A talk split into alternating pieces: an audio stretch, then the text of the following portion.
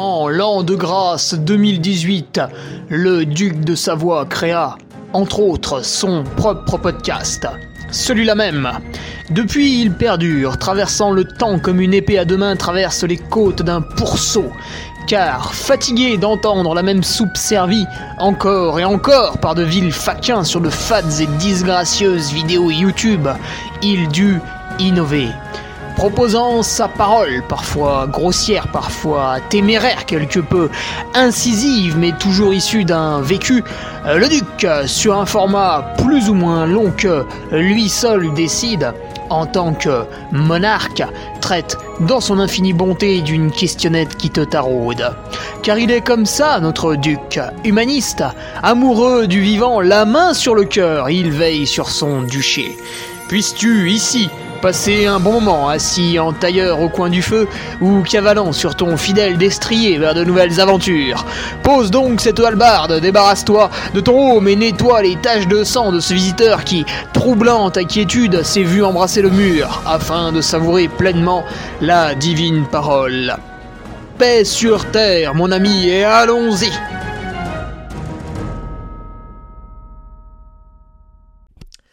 Et bonjour tout le monde, on se retrouve pour le podcast numéro 180 avec la question de Théo Lecomte.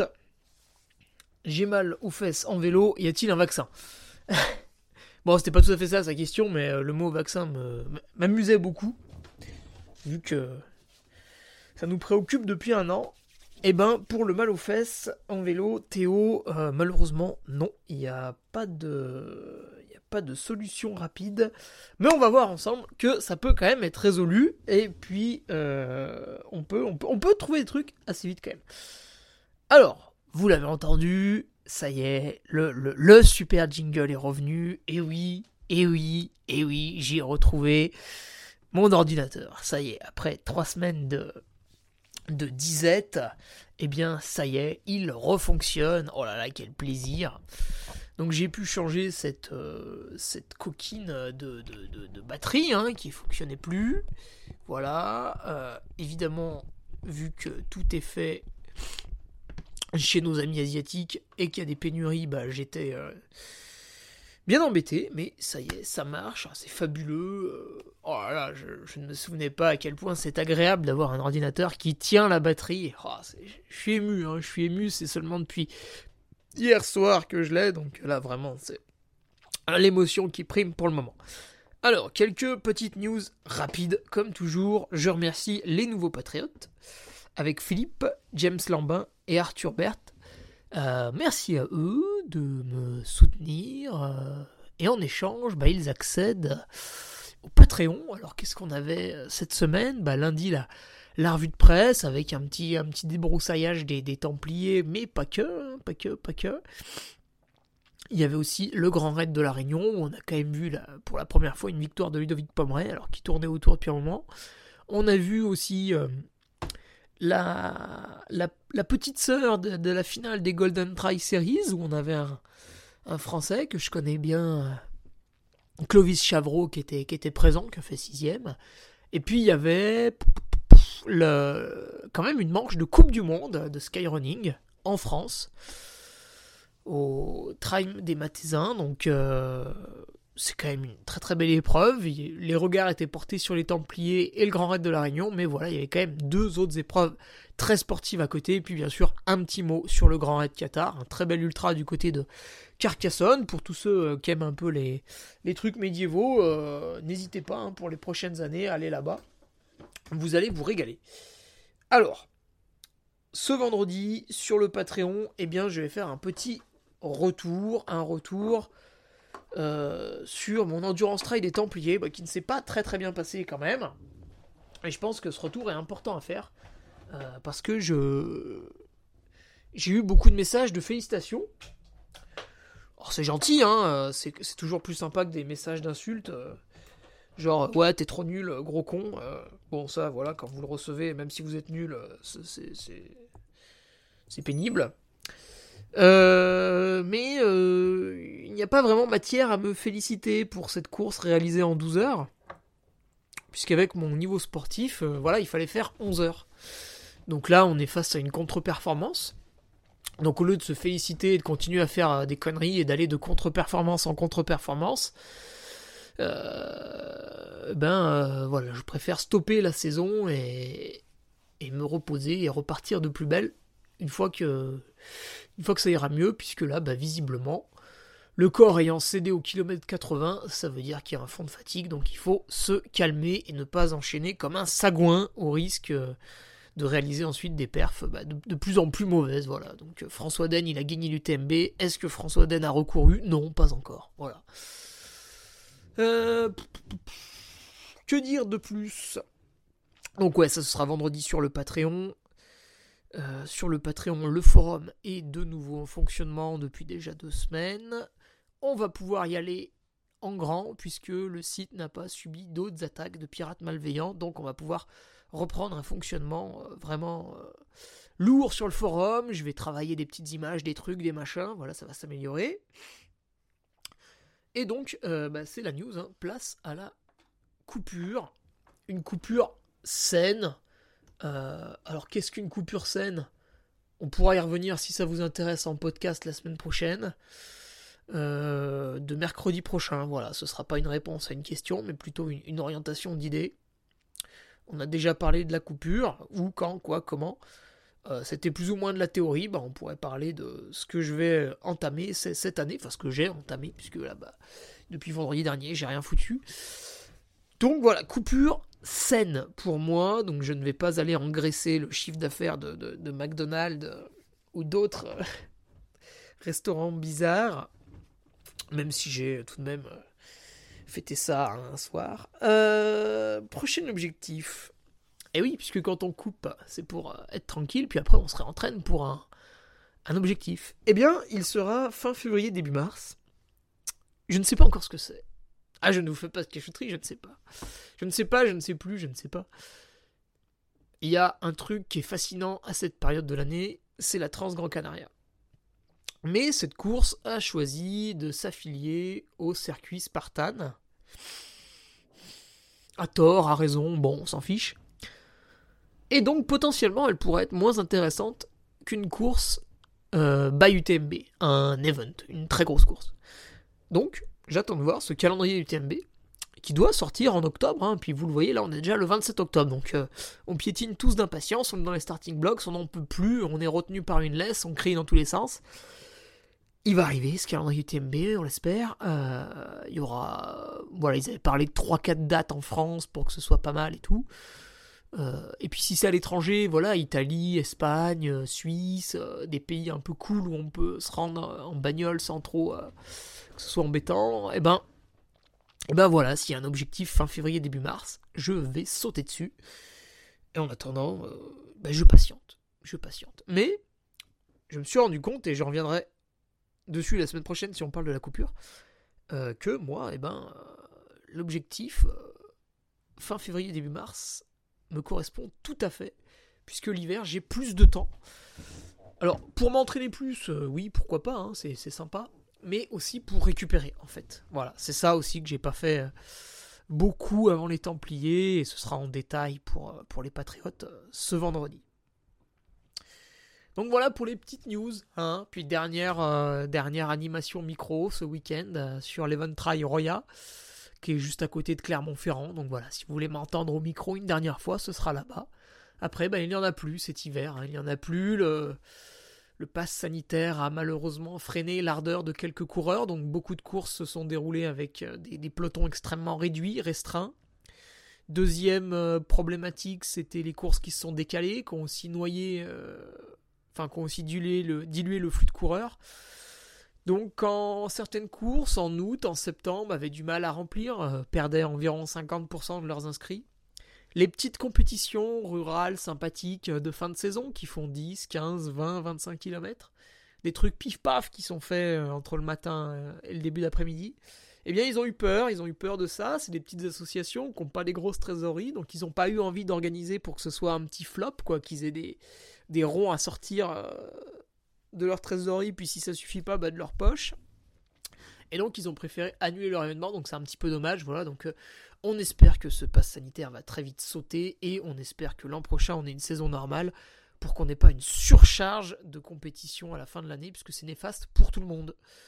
Euh, donc voilà, bon, cette année on a composé du coup avec les problématiques euh, qu'on avait, mais hein, quand même, euh, maintenant ça devrait aller mieux, donc on espère une saison normale l'an prochain et ça fera, ça fera beaucoup de bien. Après cette reprise qui était certes sympathique, mais maintenant il faut encore aller de l'avant pour retourner vers la normalité.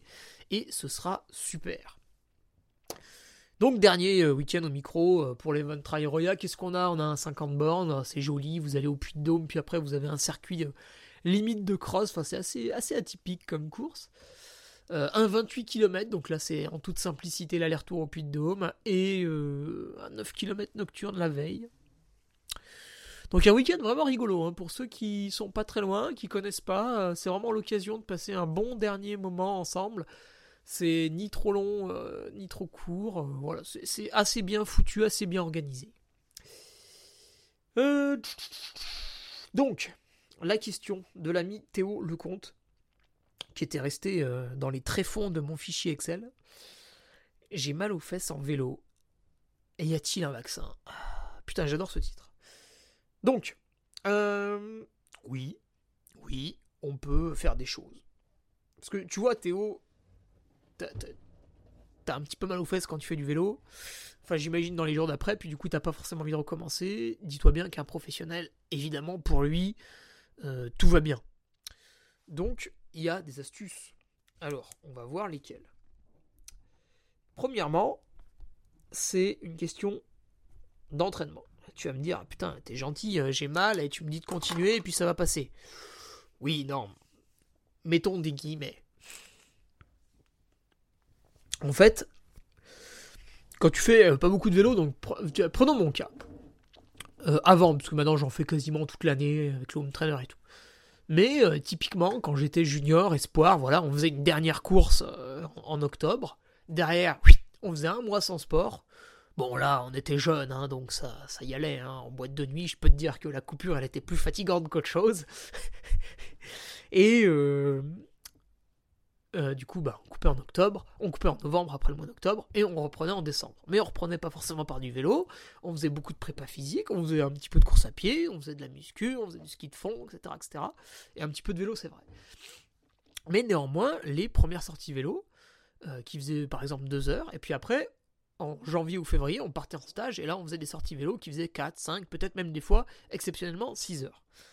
Et ben à ce moment-là, c'est vrai qu'on avait mal aux fesses. Pourquoi? Parce que pendant longtemps, on avait arrêté la pratique du cyclisme. Donc tous tes muscles, tout toute l'anatomie, tous les, tendons, tous les, tout ce qui compose un peu ce qu'on appelle bah, euh, les fesses, et eh ben c'est resté au repos, c'est resté un peu amorphe, tu vois, pendant un mois, un mois et demi, puis bon, bah du coup ça s'est désadapté, voilà, ça avait plus besoin d'être euh, adapté à la selle du vélo, donc une fois que tu remontes dessus, le corps il fait waouh, qu'est-ce que c'est que ça? et tout, et du coup il redécouvre. Et donc, t'as mal, forcément. En fait, faut que tu vois ça un peu comme une courbature. Je sais pas si on peut dire que c'est une courbature, mais ça y ressemble. C'est comme par exemple, t'arrêtes la course à pied pendant deux semaines, tu vas faire un footing de 10 bornes, paf Courbature. Alors qu'avant, je sais pas, tu faisais peut-être 10 bornes tous les jours et t'avais pas de courbature, donc t'en faisais beaucoup plus. Et là, un seul footing te provoque des courbatures. Bah oui, parce qu'il y a eu une désadaptation. Alors, c'est pour ça aussi, j'y reviendrai la semaine prochaine, euh, oui, dans le podcast de la semaine prochaine, je fais une coupure saine. Ça veut dire que je, diminue évidemment drastiquement la dose de sport puisque je me repose. Mais j'ai pas envie d'être totalement désadapté, ça, me gonfle d'avoir mal quand je reprends, donc il y aura des petits footings plaisir à droite à gauche. Mais voilà, un truc sympa, 45 hein, minutes quand il fait soleil, euh, voilà. Euh, donc, en fait, mon conseil déjà, c'est une fois que tu te mets au vélo, bon, forcément, tu démarres l'activité, là, t'es es foutu, tu es obligé de passer par la phase un peu douleur mais il faut jamais stopper trop longtemps la pratique du cyclisme. Et il faut peut-être aussi parfois s'habituer à faire un peu des heures. Alors, ne jamais stopper trop longtemps, qu'est-ce que ça veut dire? Euh, Je pense, prenons le cas un peu de Monsieur Tout le Monde, voilà, qui, bosse plus ou moins la semaine, qui a un petit peu une famille, euh, le week-end c'est place aux entraînements, mais pas que. Donc il a des contraintes un peu chargées. Moi, pour moi, Monsieur Tout le Monde, voilà, c'est entre entre 7 et 14 heures par semaine. Voilà, suivant le degré de motivation ou d'emploi du temps plus ou moins débile. Donc cette personne qui va pratiquer euh, entre 7 et 14 heures d'entraînement par semaine, donc disons, voilà, une petite moyenne de 4 à 6 entraînements, Euh, c'est un coureur, une coureuse, et euh, en étant quelqu'un de passionné par son sport, il s'est vite rendu compte qu'il fallait pratiquer l'entraînement croisé, donc le vélo. Il se met au vélo, bon, il a un peu mal aux fesses et tout, mais bon, ça se passe bien, puis finalement il est adapté, puis il a plus mal, etc. Très bien. Et euh, là, il arrive à l'approche de son objectif de course à pied, par exemple. Admettons, euh, je sais pas moi, le, trail du Ventoux début mars. Et donc, dans les trois dernières semaines, bah, il n'y a plus trop besoin de faire du volume. Euh, il va se reposer un peu, faire des séances d'affûtage à pied, etc. Et donc, oh bah tiens, pendant deux semaines, voire trois semaines, le vélo est au placard. Derrière son objectif du trail du Ventoux, il va se reposer 5 à 10 jours. Euh, donc encore 5 à 10 jours sans vélo. Puis après, il va reprendre par un petit footing et par une petite séance de vélo. Et puis rapidement, il va refaire 2-3 heures de vélo le week-end parce qu'on est début avril, parce qu'il fait beau, etc. Donc la personne, bah, finalement, sans s'en rendre compte, aura fait 6 semaines sans vélo. Et du coup, bah, quand il va refaire une sortie de 2 heures à vélo, putain, merde, il va avoir mal, au... mal aux fesses. Eh bah oui, parce qu'il a stoppé trop longtemps. Du coup, le conseil, bah, c'est tout simple. Euh, même si vous n'avez pas forcément besoin de, de ces séances de vélo, ben gardez, euh, moi je sais pas moi, 45 minutes de home trainer en récup un soir, voilà, en buvant un peu, ceinture, etc. Euh, gardez peut-être une sortie d'une heure et quart dehors, quelque chose de très cool pour faire tourner les jambes. Alors en fait, ce qu'il faut savoir, c'est qu'en vélo, vous avez un phénomène qui est vachement intéressant, c'est que si vraiment, vraiment vous roulez avec un braquet relativement souple, euh, que vous n'êtes pas une intensité élevée, que vous faites pas le bourrin en danseuse. Voilà, vous êtes assis, vous faites tourner les jambes, c'est fluide et tout. Eh bien, ça vous permet un meilleur retour veineux. Hein. c'est un peu, disons, voilà, une heure de vélo sur le plat en tournant les jambes sans faire le bourrin. C'est équivalent à porter des, chaussettes de récup, par exemple. Hein. On peut dire ça comme ça, ça fait revenir le sang plus vite. Donc ça peut être intéressant. Euh, donc il faut garder ça. Et puis après, bah, un autre truc, c'est que si vous voulez pas avoir mal en faisant une sortie de 2 heures de vélo, de temps en temps, faites une sortie, je sais pas moi, peut-être une fois par mois, si vous n'êtes pas trop euh, effort de longue endurance, une fois par mois, faites une sortie de 3-4 heures. Ça, ça vous fera un truc un peu long qui va vraiment vous solliciter le fessier, là, pour le coup. Et du coup, quand vous ferez vos sorties de 2 heures, bah, aucun problème. Voilà. Donc ça, c'était le premier point pour parler un petit peu de l'entraînement qui peut éventuellement améliorer votre confort vélo. Après, moi j'ai noté trois autres points. Alors le deuxième, alors le deuxième c'est un peu, euh, on retourne, on retombe sur l'idée de la vaccination. Hein, voilà, tac, un petit truc euh, magique comme ça qui arrive. C'est le cuissard. Et eh oui, alors ça c'est fabuleux, euh, c'est extraordinaire. Vous prenez deux cuissards. Il y en a un, vous allez rentrer de votre sortie de vélo, ça va être affreux, vous aurez eu mal, ça vous aura gratté, frotté, vous aurez peut-être une interritation et tout, parce que vous avez acheté un truc bas de gamme, d'une marque plus ou moins inconnue quelque part, et donc, euh, bon, bah, la qualité est pas exceptionnelle, pas rendez-vous. Et puis le lendemain, vous faites une sortie de vélo avec un cuissard d'une qualité exceptionnelle qui coûte un œil. Alors, là, euh, le leader incontesté, incontestable, c'est Asos, la marque suisse. Alors ça s'écrit A2SOS, rien à voir avec le saucisson. Asos, le cuissard, alors ah oui, oui, je sais, si vous êtes en train de taper dans Google, vous allez halluciner du prix. Mais je vous le jure, vous n'aurez plus mal aux fesses. Ah sinon, c'est de la mauvaise foi. Après, on a d'autres marques qui sont pas trop mal, euh, qui euh, sont un petit peu moins chères et qui vont quand même convenir. Ça va être Nalini, Santini, et puis là j'en ai un. Euh, ah oui, Endura. Endura, c'est pas mal aussi. Voilà, donc mes amis qui pratiquent le cyclisme auront peut-être d'autres marques en tête, mais Nalini et Santini, c'est des, marques italiennes, donc euh, il y a, tu eux, faut que ce soit et classe et confort. Enfin, fabuleux, hein, l'industrie du textile en Italie, c'est un autre monde. Hein. À côté, en France, vous êtes, vous êtes à la préhistoire. Donc, achetez le bon cuissard, ça, ça peut vous sauver hein, si vous êtes sujet à un petit mal de fesses. Euh, voilà, hein, on approche de Noël, ajoutez-le sur la liste. Le petit cuissard à sauce, vous allez vous régaler. Regardez, si vous voulez d'autres idées de marque, regardez les pros. Ça m'étonnerait qu'il y ait une équipe professionnelle qui propose un cuissard tout pourri à ses coureurs. Pourquoi? Parce que le cycliste professionnel va s'entraîner environ 25 heures par semaine, entre 20 et 30 suivant, euh, S'il vient d'Ukraine, il va plus être sur des 30 heures par semaine. Puis s'il vient de, France, il va être plus être sur 20 heures avec des exos spécifiques. Hein. Bon, je caricature un peu, mais, mais au final, pas tant que ça. Euh, donc regardez les pros, regardez le matos qu'ils utilisent, euh, les marques qu'ils ont. Hein. ça peut aussi vous donner des idées pour les cuissards, pour le textile. Autre chose à regarder chez les pros, alors je sais pas s'ils vont le faire cette année, mais parfois vous pouvez acheter des, trucs, des textiles non utilisés, parce que l'année d'après ils refont un peu les sponsors, tout ça, les maillots changent toujours un petit peu, voire même carrément. Donc euh, essayez de voir si vous pouvez prendre contact plus ou moins avec les équipes pro, parce que je sais que des fois il y a des ventes de matos en textile. Euh, il y a aussi des ventes de matos en matériel, alors ça c'est pas l'objet du podcast, mais cette année il n'y en aura pas. Parce que c'est fabuleux. Les mecs, des équipes professionnelles de cyclisme, ils ont peur de la pénurie des composants de vélo. Donc ils gardent leurs anciens matos, leurs anciens matos, pour euh, être à même de réparer les, vélos si jamais. Non mais c'est une folie. Hein. Donc euh, ouais, ça ça va être assez cocasse à voir tout l'hiver. Donc regardez les pros. Euh, voilà, le petit point matos, hein, c'est assez simple, il n'y a rien de plus à dire. Mieux vaut lâcher quelques euros dans un bon cuissard. Bon, en plus, le cuissard, franchement, ça vous fera des années. Hein à moins d'être quand même un serial killer de la borne, euh, vous allez le garder plusieurs années. Troisième point intéressant, qui pour moi euh, va avec le reste, hein, c'est incontestable, c'est aussi la position sur le vélo. Eh oui. Si vous êtes un petit peu monsieur tout le monde, et que vous n'êtes pas un gros dingue des stats, des chiffres, euh, voilà, un, psychopathe de l'entraînement, euh, qui pense sans arrêt à ce qu'il fait, etc.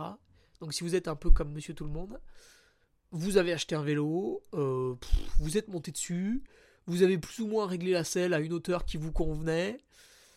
Pareil pour le cintre, la potence, hein, voilà, vous avez foutu ça, souvent vous l'avez laissé comme c'était, vous avez réglé que la selle. Et puis vous êtes parti rouler, bon, vous aviez pas mal au genou, vous êtes dit, voilà, c'est bon, euh, c'est ma position, terminus, et puis derrière, entraînement, entraînement, entraînement, entraînement. Oui. Mais non. Euh, là, vous allez peut-être, peut-être pas, hein, ça se trouve, vous avez une position qui est plus ou moins correcte et ça vous va, mais vous allez peut-être développer tout un tas de pathologies à force de vous entraîner avec une position qui n'est pas forcément bonne pour vous. Donc je vous conseille, là encore on est à l'approche de Noël, profitez-en, de réaliser une étude posturale. Donc ça, vous avez beaucoup de magasins qui en font. Alors vous allez trouver un petit peu tout et n'importe quoi. Hein. J'imagine que certains sont pas très compétents, quand d'autres sont proches de l'expertise militaire. Donc euh, renseignez-vous, pas forcément auprès des magasins, parce que s'ils sont pas bons, ils vont pas vous le dire, mais auprès des cyclistes de votre région que vous côtoyez. Voilà, si vous êtes dans le dans le Val d'Oise, si vous êtes dans les Pyrénées, si vous êtes dans le Massif central, si vous êtes en Auvergne-Rhône-Alpes, etc. Euh, renseignez-vous auprès des groupes de cyclistes que vous côtoyez ou des groupes de cyclistes que vous entreapercevez de loin. Demandez-leur un petit peu, dans votre groupe, il n'y a pas un gars qui a fait une étude posturale, il était content, pas content, il l'a fait où, etc. Voilà, normalement ça coûte entre 200 et 300 euros si vous faites un truc vraiment correct, un peu poussé. Et là, en fait, le gars va vous mettre sur le vélo, sur le trainer, il va regarder un petit peu comme vous pédalez. Est-ce que le coup de pied est cassé quand vous pédalez? Est-ce que le dos, voilà, machin? Est-ce que vous êtes bien avancé, trop reculé, patati patata? Donc il va jouer sur tout un tas de facteurs. Il va augmenter ou baisser euh, la hauteur de la tige de selle. Il va avancer ou reculer votre selle sur le chariot de la tige de selle.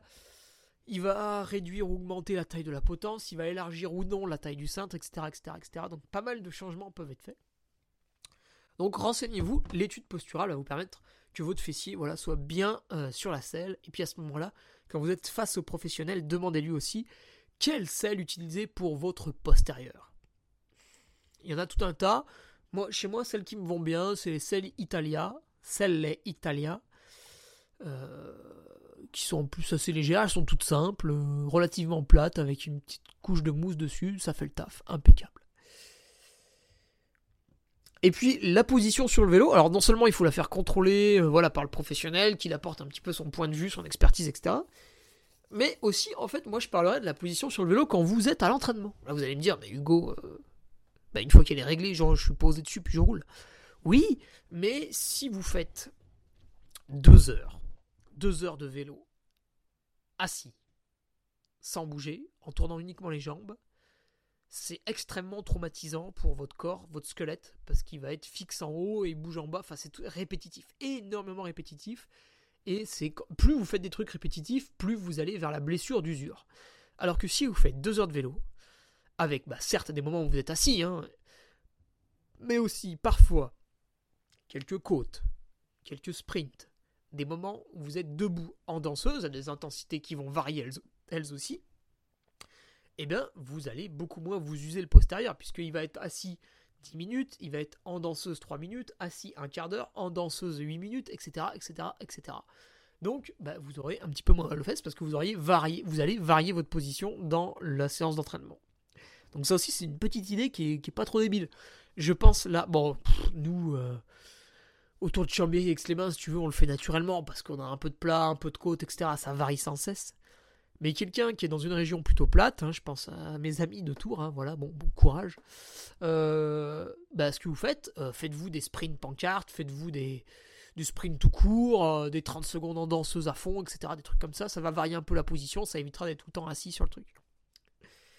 Et puis le dernier point qui peut être intéressant, mais qui est quand même à mon avis, à mon sens, moins important que les trois autres. Moi, je, je, si je devais faire un truc, je placerais euh, d'abord le matos, hein, d'abord un bon cuissard, et quasiment à égalité l'étude posturale pour avoir une bonne position. Après, l'entraînement, c'est plus personnel et subjectif, je dirais. Mais quelqu'un qui a un mauvais cuissard, ça changera pas qu'il aura toujours un mauvais cuissard. Et s'il a pas mal, c'est pas parce que finalement ça va, c'est parce qu'il a de la chance d'être euh, relativement fort physiquement.